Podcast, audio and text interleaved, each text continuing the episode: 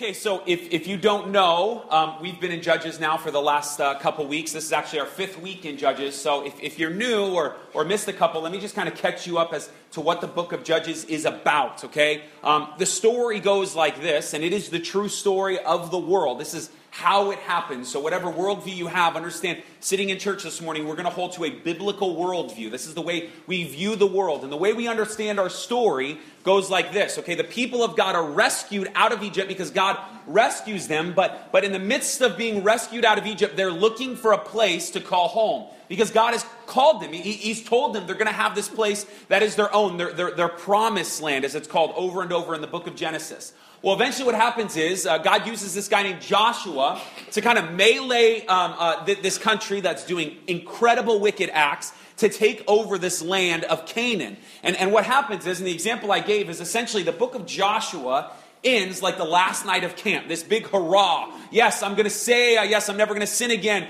Everything is awesome. And the book of Judges kind of picks up when you came down the hill from camp, right? It's, it's this, I'm never going to be able to do anything, right? Because what happens is all these tribes, there's 12 tribes who move into the land of Canaan, and they're supposed to just remove the Canaanites. But what happens is, slowly but surely, there's this Canaanization that takes place. That they slowly not just move them out, but they actually start to become like them.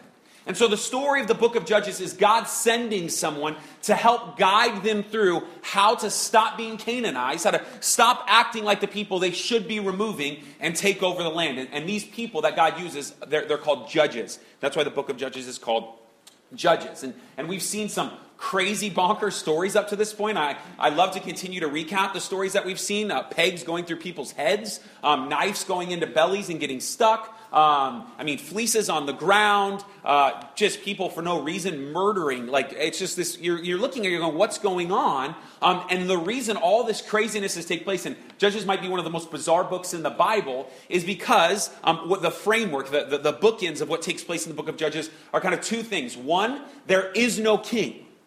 That the idea of there's this judge that God appoints, and we'll talk about that in a second, but there is no ultimate ruler. They don't see God as their ultimate ruler. When they do, they, they only do it for a short time, and then they fail.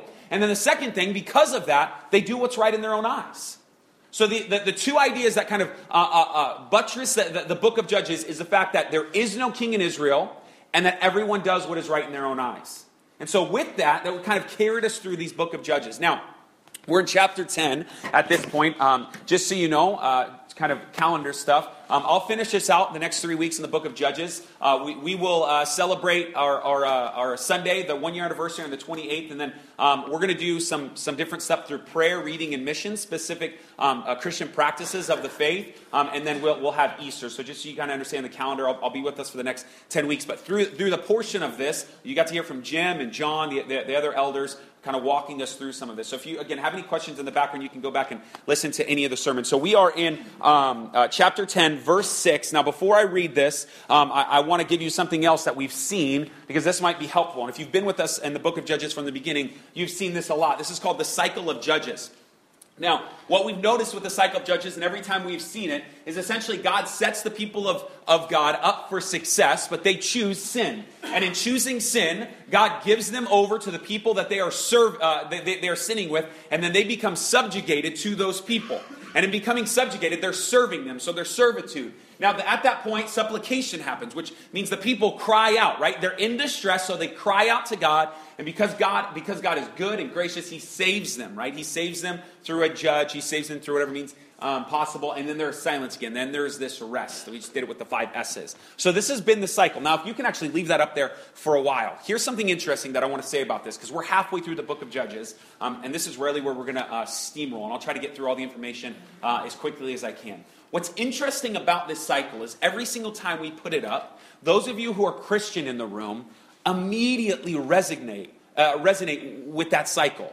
Like, I haven't talked to anyone uh, in the church yet when, when we're talking about the cycle that doesn't go, yeah, that cycle is ridiculous. Like, I've beaten sin.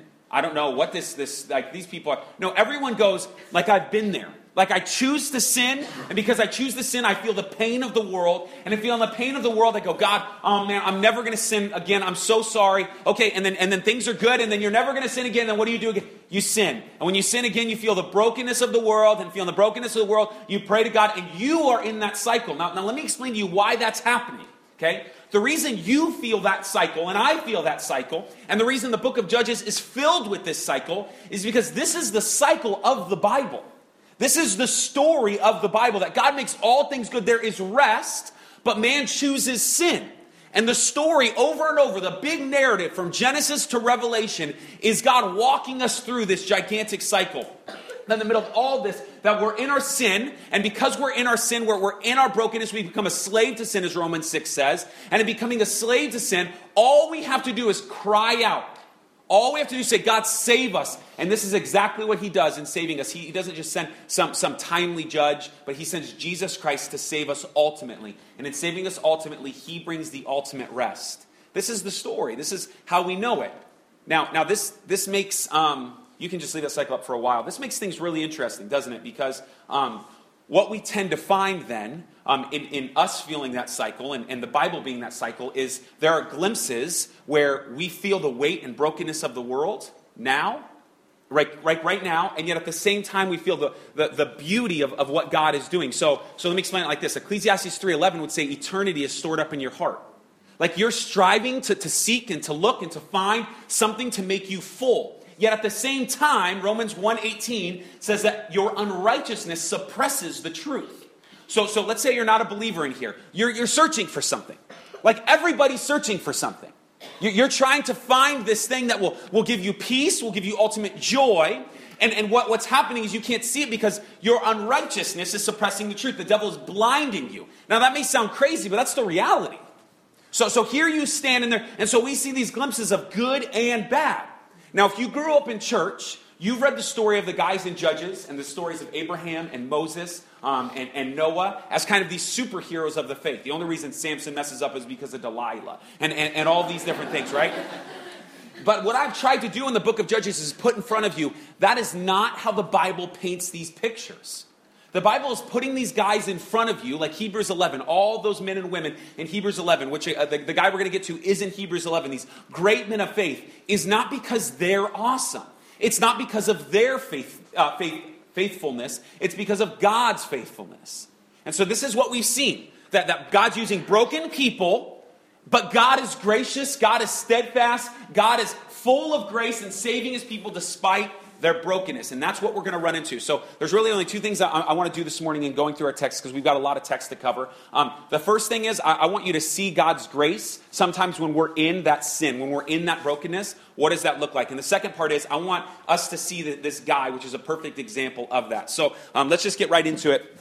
Uh, Judges chapter 10, verse 6. Uh, I'm going to start reading from there and then we will see this cycle. You can leave that cycle up there because we're going to see it right away. This is what it says. The people of Israel again did what was evil in the sight of the Lord. That's how almost every single, except the first week, that is how every text has started um, for us. The people of Israel again did what was evil in the sight of the Lord. Number one, sin and served the Baals um, and Ashtaroth, the gods of Syria, the gods of Sidon, the gods of Moab, the gods of the Amorites, and the gods of the Philistines. And they forsook the Lord and did not serve him. Verse 7 So the anger of the Lord was kindled against Israel, and he sold them into the hand of the Philistines and into the hand of the uh, Amorites. And they crushed and oppressed the people of Israel for that year. Now that starts that year, and then it continues on for 18 years. They oppressed all the people of Israel who were beyond the Jordan in the land of the Amorites, which um, is in uh, Gilead. And the Amorites crossed the Jordan to fight also against Judah and against Benjamin and against the house of Ephraim, so that Israel was severely distressed. Verse 10 And the people of Israel cried out to the Lord. So we've, we've seen sin, we've seen servitude, right? They're, they're oppressed.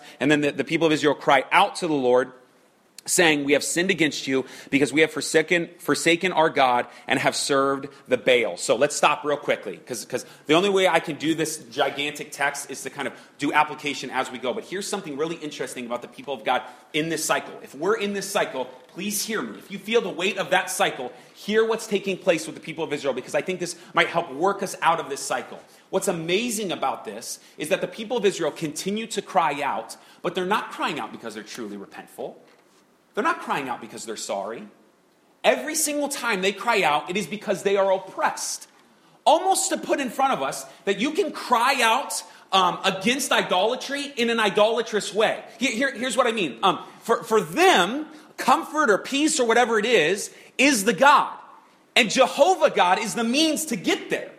So I, I see this a lot with, with, parents who have teenage kids. I really want my kid to get into to church. I know that it will be good for him. Do, do, you hear, do you hear the, the bob and weave of what's taking place there? Like what, what's taking place with the church? The church is the means. Jesus is a means for a better life, for better grades, or better friends for my kid. Jesus isn't the end in that moment. And this is what's happening with the people of Israel. They're not really sorry. They're not feeling the weight of their sin. They're feeling the weight of their oppression. They're feeling the weight of their pain.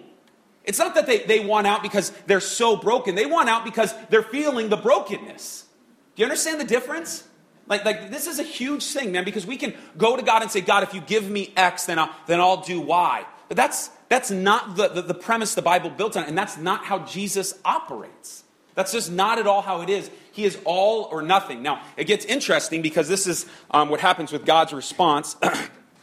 um, I, I, think crazy. If you're a parent, you can feel the weight of this. So, so they're crying out. They're, they're crying out. They're in this cycle, but something different. The, the cycle actually breaks down here because God is going to do something different, which um, is phenomenal. Verse 11. And the Lord said to uh, the people of Israel, so this is God's response. They cry out, God, help us. We're being crushed.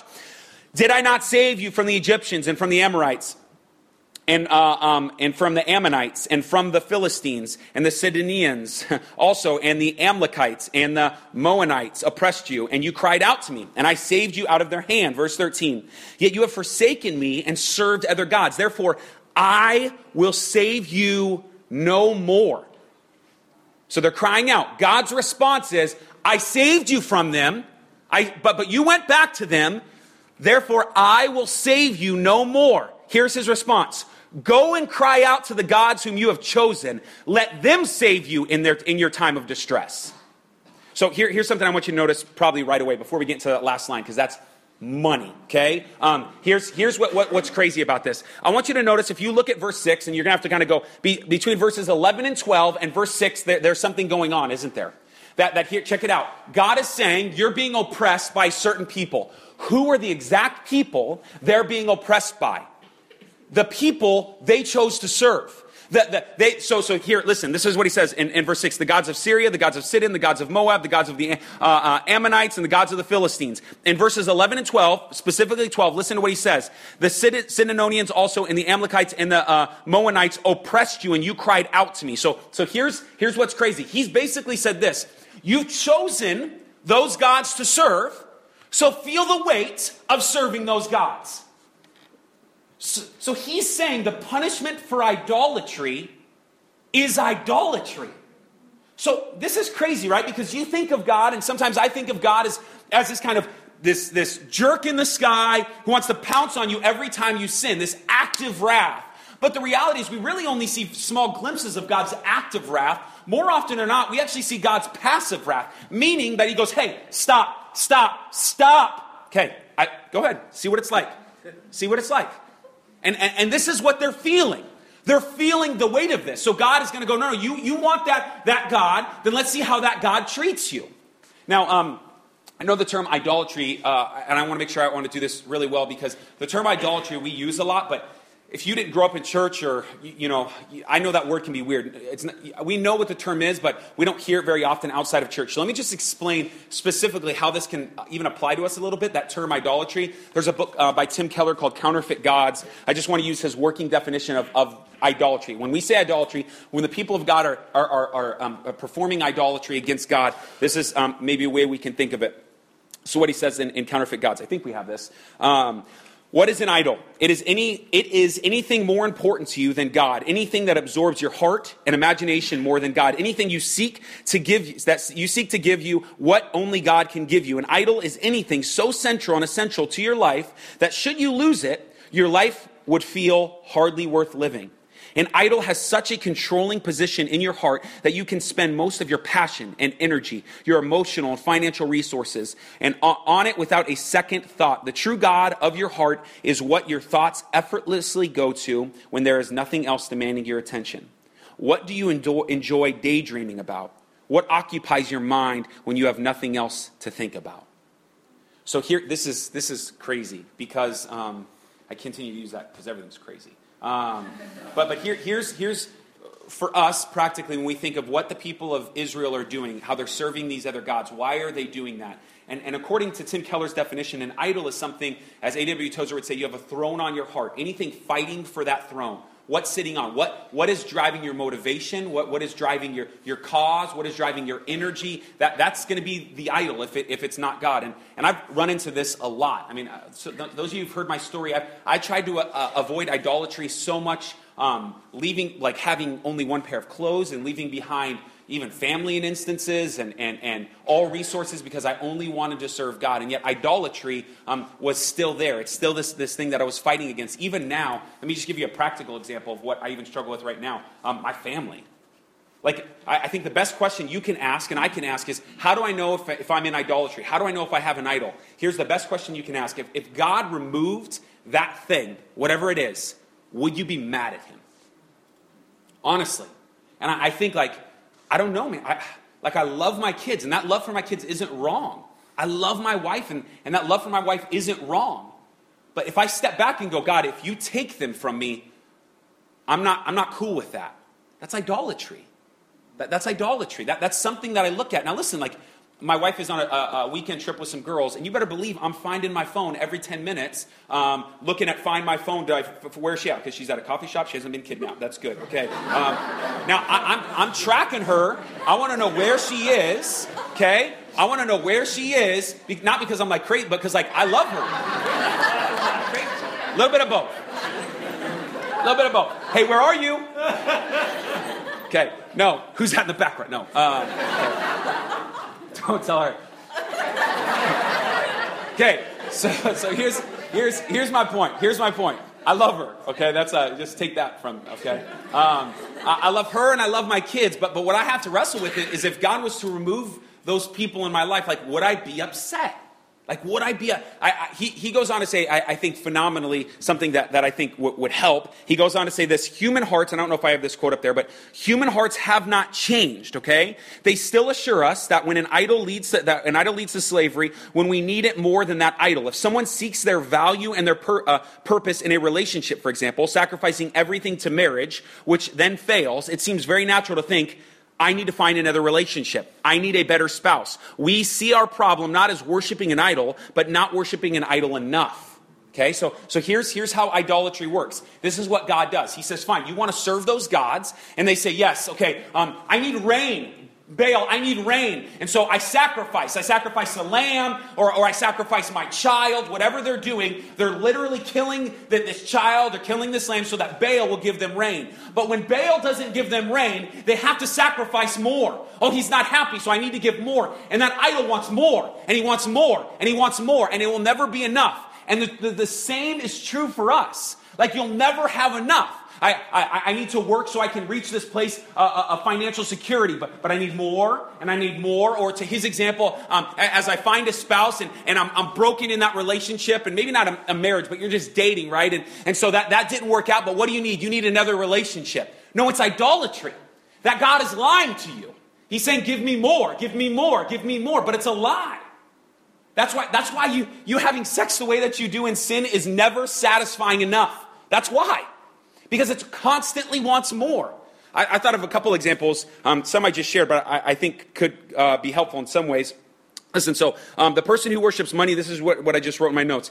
If you want to live for money instead of me, this is what I would say God would respond, then money will rule, your life. If you want to live for popularity instead of me, then popular acclaim will rule and control you. If you're so desperate to get married that you don't want to trust God, then you'll settle for a husband and a, a, a husband or wife. See what that brings you. Here, here's one that I see constantly in our culture. Um, if you live vicariously through your kid's success, that will eventually close in around you, right? So if you're the dude at the T-ball game, Get to first base! Okay?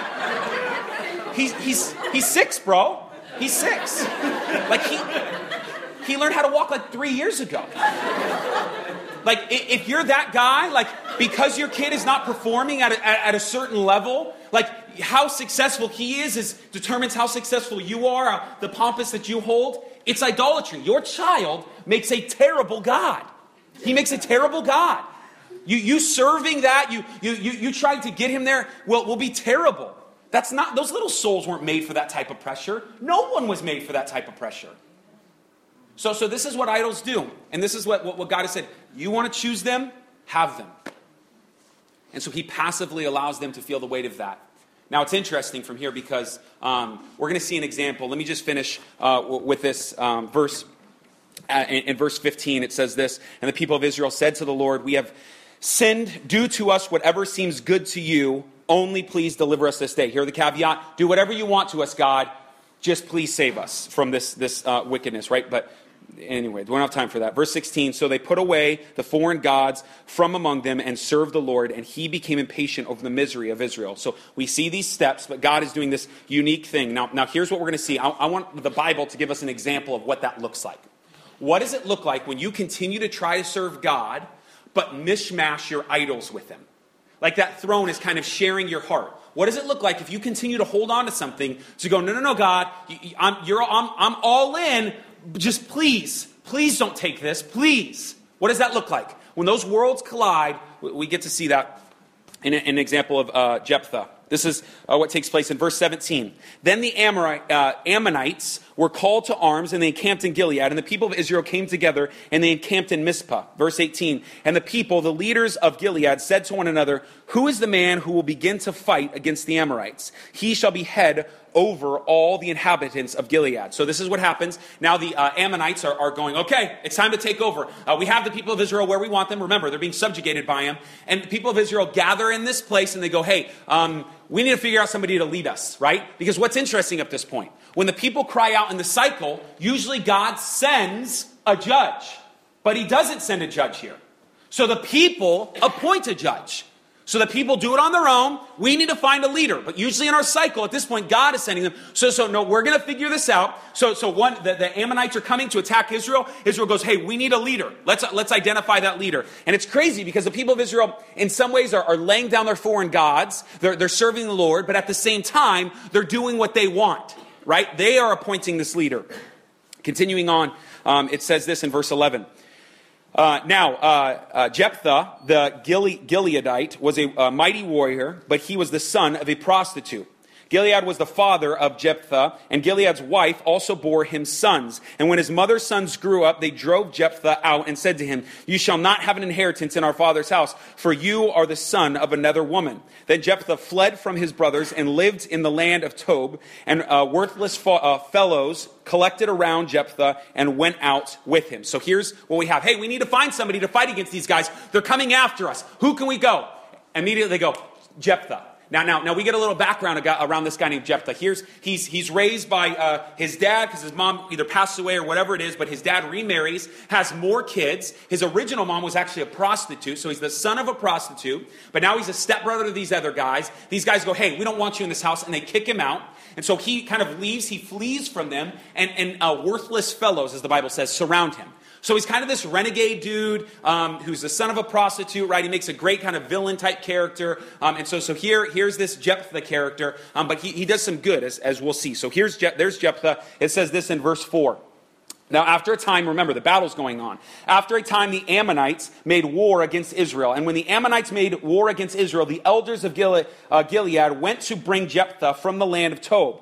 And they said to Jephthah, Come and be our leader, that we may fight against the Amorites. But Jephthah said to the elders of Gilead, Did you not hate me and drive me out of my father's house? Why have you come to me now when you are in distress? And the elders of Gilead said to Jephthah, That's why we have turned to you now, that, that you may go with us to fight against the Ammonites and behead over all the inhabitants of Gilead. So they go to Jephthah and say, Hey, Jephthah, why don't you be our leader? Jephthah's like, Whoa, you kicked me out, remember? It's like, now you want me to be your leader? Like, because you're in trouble? Yes, that's why we're here. Okay? Okay, okay. And then he goes on to say this. Verse 9. Jephthah said to the elders of Gilead, If you bring me, um, if you bring me home again to fight against the Amorites, and the Lord gives them over to me, I will be your head and the elders of Gilead said to Jephthah, "The Lord be, uh, the Lord will be witness between us if we do not do as you say." Verse eleven. So Jephthah went out with the elders of Gilead, and the people made him head and leader over them. And Jephthah spoke all these words before the Lord at Mizpah. So, so immediately they go, "Okay, fine. You can be head of us. Just fight this battle." So here we go. The battle's about to go down. How does this take place? Here's Jephthah leading the, uh, the Israel army going against the Ammonites. This is how, how it happens. Before they even uh, sword against sword, uh, Jephthah, kind of this negotiator, he's figured out, I mean, he, he kind of raised himself. He, he grew up in the hoods. He knows how to take care of himself. And so in doing this, what does he do? Immediately, he's got to negotiate. He's got to figure out an angle. And so he sends this messenger to the, the Ammonites and goes, hey, what's the deal? Why, why are we even fighting? Okay? Um, and, and this is how that, that plays out. Verse 12. Then Jephthah sent messengers to the king of the Ammonites and said, What do you have against me that you have come to fight against my land? Verse 13. And the king of the Ammonites answered the messengers of Jephthah, Because Israel, on coming up from Egypt, took away my land from uh, the Arnon to the Jabbok, I don't know if that's how you pronounce that, to the Jordan, there, and therefore restore it peacefully. Jephthah again sent messengers to the king of the Ammonites and said to him, dot, dot, dot. This is what happens. So he goes to the Ammonites, sends a messenger, and says, Hey, why are you about to try to like slaughter us? What's going on? And, and, and uh, the Amorites send back this, this message and go, Well, remember when you came out of Egypt? Remember, I, I started our service with the story. When you came out of Egypt, well, when you came out of Egypt, you just took over a part of our land. That was not cool. Now, uh, I'm, I'm, not going to read all this, but this is what Jephthah's reply is. No, no, no. Let me just give you a quick history lesson. So here's a history lesson that he gives them. The Amorites are upset because they have this land, and they say the people of Israel came in and just plundered them out. And so now they're holding this grudge. But Jephthah says that's actually not what happened. What happened was, as the people of Israel came out of Egypt, they were rescued out of Egypt, they went to you and said, Hey, can we cross here? And they said, No. So they, they tried to find another way around, no. Another way around, no. Another way around, no. So they came back and they had no choice. They were going to die there. If they didn't do anything, they were going to die. And so they prayed to the Lord, and the Lord said, Go, I will give them into your hand. And so God, in this moment, gives them into, into their hand. He goes there and takes over the land. And so Jephthah's point is simple. Listen, we did what we had to do you would have done the same thing. Like if your God told you would have done the exact same thing. So there's a little history lesson. He clearly knows his history, and this is what happens, uh, the response. Verse 28, which is hilarious. So if you're looking at your Bible, Jephthah's response is from verse 14 all the way to 27, okay? 13 verses. Here's the Amorites' response. But the king of the Amorites did not listen to the words of Jephthah that he sent to him. So, so Jephthah goes, hey, now let me just tell you what the facts are. And they go, shut up. That, that's all. So, so, so now, all right, I, I warned you, like Cam Newton getting in the ice tank. I gave you warning, right? Okay. You have to see that commercial. I don't. It doesn't make sense if you haven't.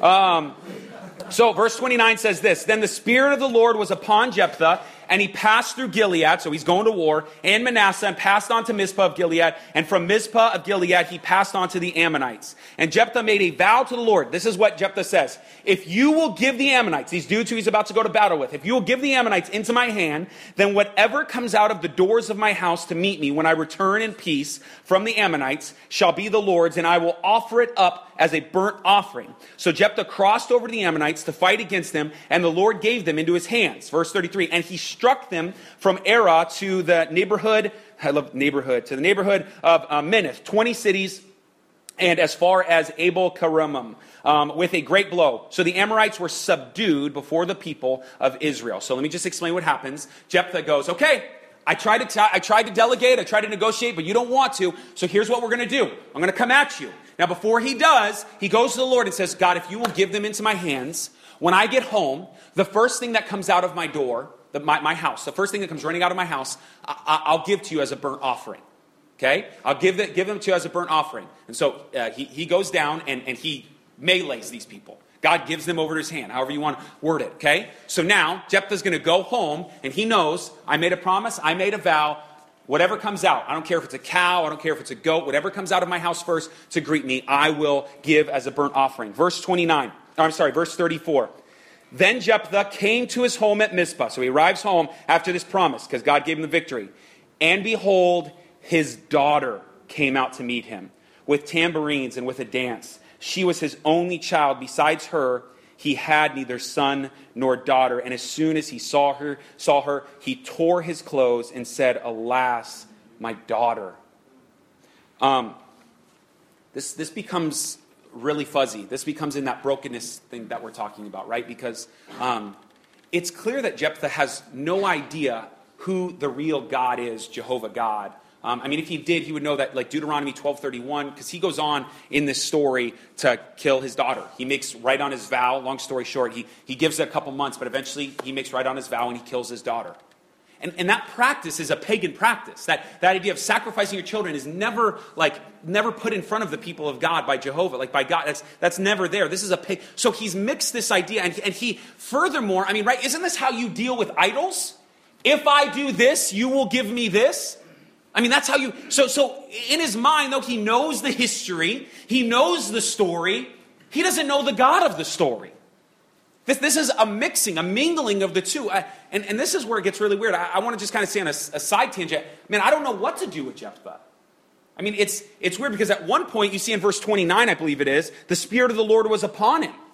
But then at the same time, he's making vows and performing acts that are clearly against the Spirit of the Lord. And I, I don't know how to, to walk this out. I, I really don't. Um, I mean, I, I think in our, our, modern time today, if, if, you're familiar at all with what the prosperity gospel is, right? Um, like men who are trying to get money, men and women who are trying to get money for, for their own kingdom, and, and yet God uses them. Like I was saved in that tradition.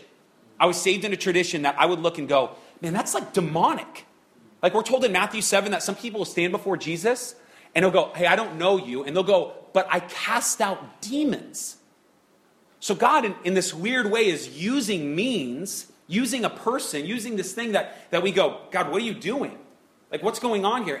And I don't have the full answer. I, I, I can see outright that this is clearly not the way it's supposed to be, but, but I, I would push more into um, how the story ends. Um, because uh, when we do this, though we don't know what to do with Jephthah, he's a clear example of mishing, uh, mishing, mashing God and idols together. And the results are, are pretty despairing because here's what happens. Um, Jephthah eventually sacrifices his daughter, and um, he starts delegating as the ruler now. Well, these, these guys uh, come up to him, the Ephraimites, and they come up to him, who are the people of Israel, and they go, hey, why didn't you call us? We, we could have helped you. We could have went to battle with you. And he goes, you didn't come to my aid before. And so what he immediately starts to do is he starts to, to slaughter these certain people. And now what, what's happening with Israel, when they chose to mix foreign gods with God is they turn in on themselves, as if the, the, the, truth mixed with a lie created a greater lie. That suddenly now they're, they're like, so when you have to come in, they, they're so alike, they're so similar that when they come into the gates, a certain gates, um, it's, it's like Hotel Rwanda. How do you say a certain word? A certain Israelite come in, and if they don't say that certain uh, word with the right di- uh, dialect, they just kill them. And so now Israel isn't just fighting foreign armies, they're killing each other. Like during his time, 42,000 people are being killed. This is what happens. Like it's just a mess. It's not the way it's supposed to be. But furthermore, to our cycle, he, he, getting out of that cycle, if God did not provide, if, if this is not, not God driven here, then, then, here's what happens. Listen to the last part of our text in verse 28. Um, I'm sorry, uh, moving on to, to verse 34. Um, actually, you know what? We'll, we'll, go, because of time, we'll go all the way to verse 7, because that's the end of that, that story. Verse 7 says this, this is the last uh, verse for our, our text. Um, Jephthah judged Israel six years. Then Jephthah, the Gileadite, Gileadite, died and was buried in the city in Gilead. So here, why is that weird? Why would I just share that last verse to close our time together? Um, because in the cycle, what has happened every single time is if you're in sin and you truly repent and truly trust God, He will truly save you. And when He truly saves you, over and over, what we have seen at the end of every judge, Othniel, uh, uh, Gideon, whoever it is, at the end of their text, what does it say? And there was rest. But at the end of his time, at, at the end of Japheth, Japheth's time, there is no rest. There's no peace. Um, there's a great quote by C.S. Lewis who talks um, and warns us about doing this, about um, trying to find rest and trying to find peace on our own trying to, to, to do this. Hey, I can serve Jesus Christ. I'm in, but I have this idol. I have this thing that's going to turn on you at any moment, but, but you hold fast to it. I'm, I'm, so, I'm a Christian, but I'm not that kind of Christian. I, like, I, I hold to the American standard of family. Okay, so like we miss all these things together and we find no rest, but that's what we were hoping for. Like whether we say it outright or not, we're hoping for rest. And C.S. Lewis talks about what we need to do in this moment um, in a great book that explains, I think, idols in general. Um, good idols, idols of beauty, how they turn in on you, and art, how they can turn in on you, and family, how they can turn in on you. Um, but this is what he says in, in his book, The Great Divorce. I do not think that all who choose wrong roads perish, but their rescue consists in being put back on the right road. A sum can be made right, but only by going back till you find the error and working it afresh from that point. Never by simply going on. Evil can be undone, but it cannot develop into good.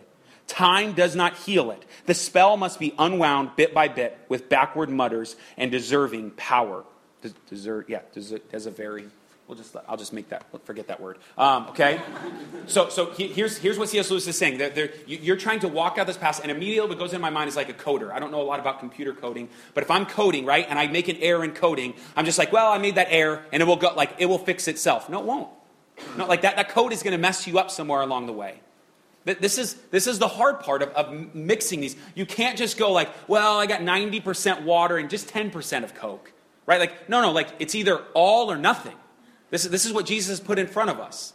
So I'll, I'll finish with the gospel because here's the beauty of this. Um, the story is that cycle. But listen, I, I can't say this enough. Every single time we end our time together, I need to put this in front of you.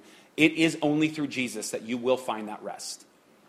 What, what's crazy to me is, is Jesus loves you enough, he loves me enough to hate that idol.